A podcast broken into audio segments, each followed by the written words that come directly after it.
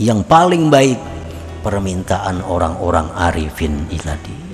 Pertama minta kepada Allah agar dijadikan hamba Allah semata.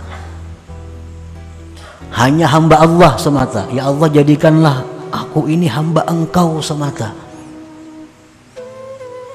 Yang kedua ya Allah berikan hamba kekuatan untuk bisa melaksanakan hak-hakmu yang ada pada diri hamba ini.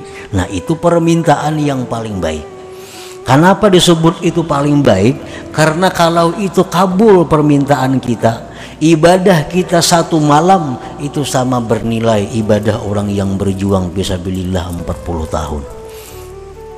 Kalau kita ini bujur-bujur hamba Allah, nang sejati kita mampu melaksanakan hak-hak Allah pada diri kita ibadah kita satu malam lebih baik daripada ibadah 40 tahun orang yang berjihad di sabilillah.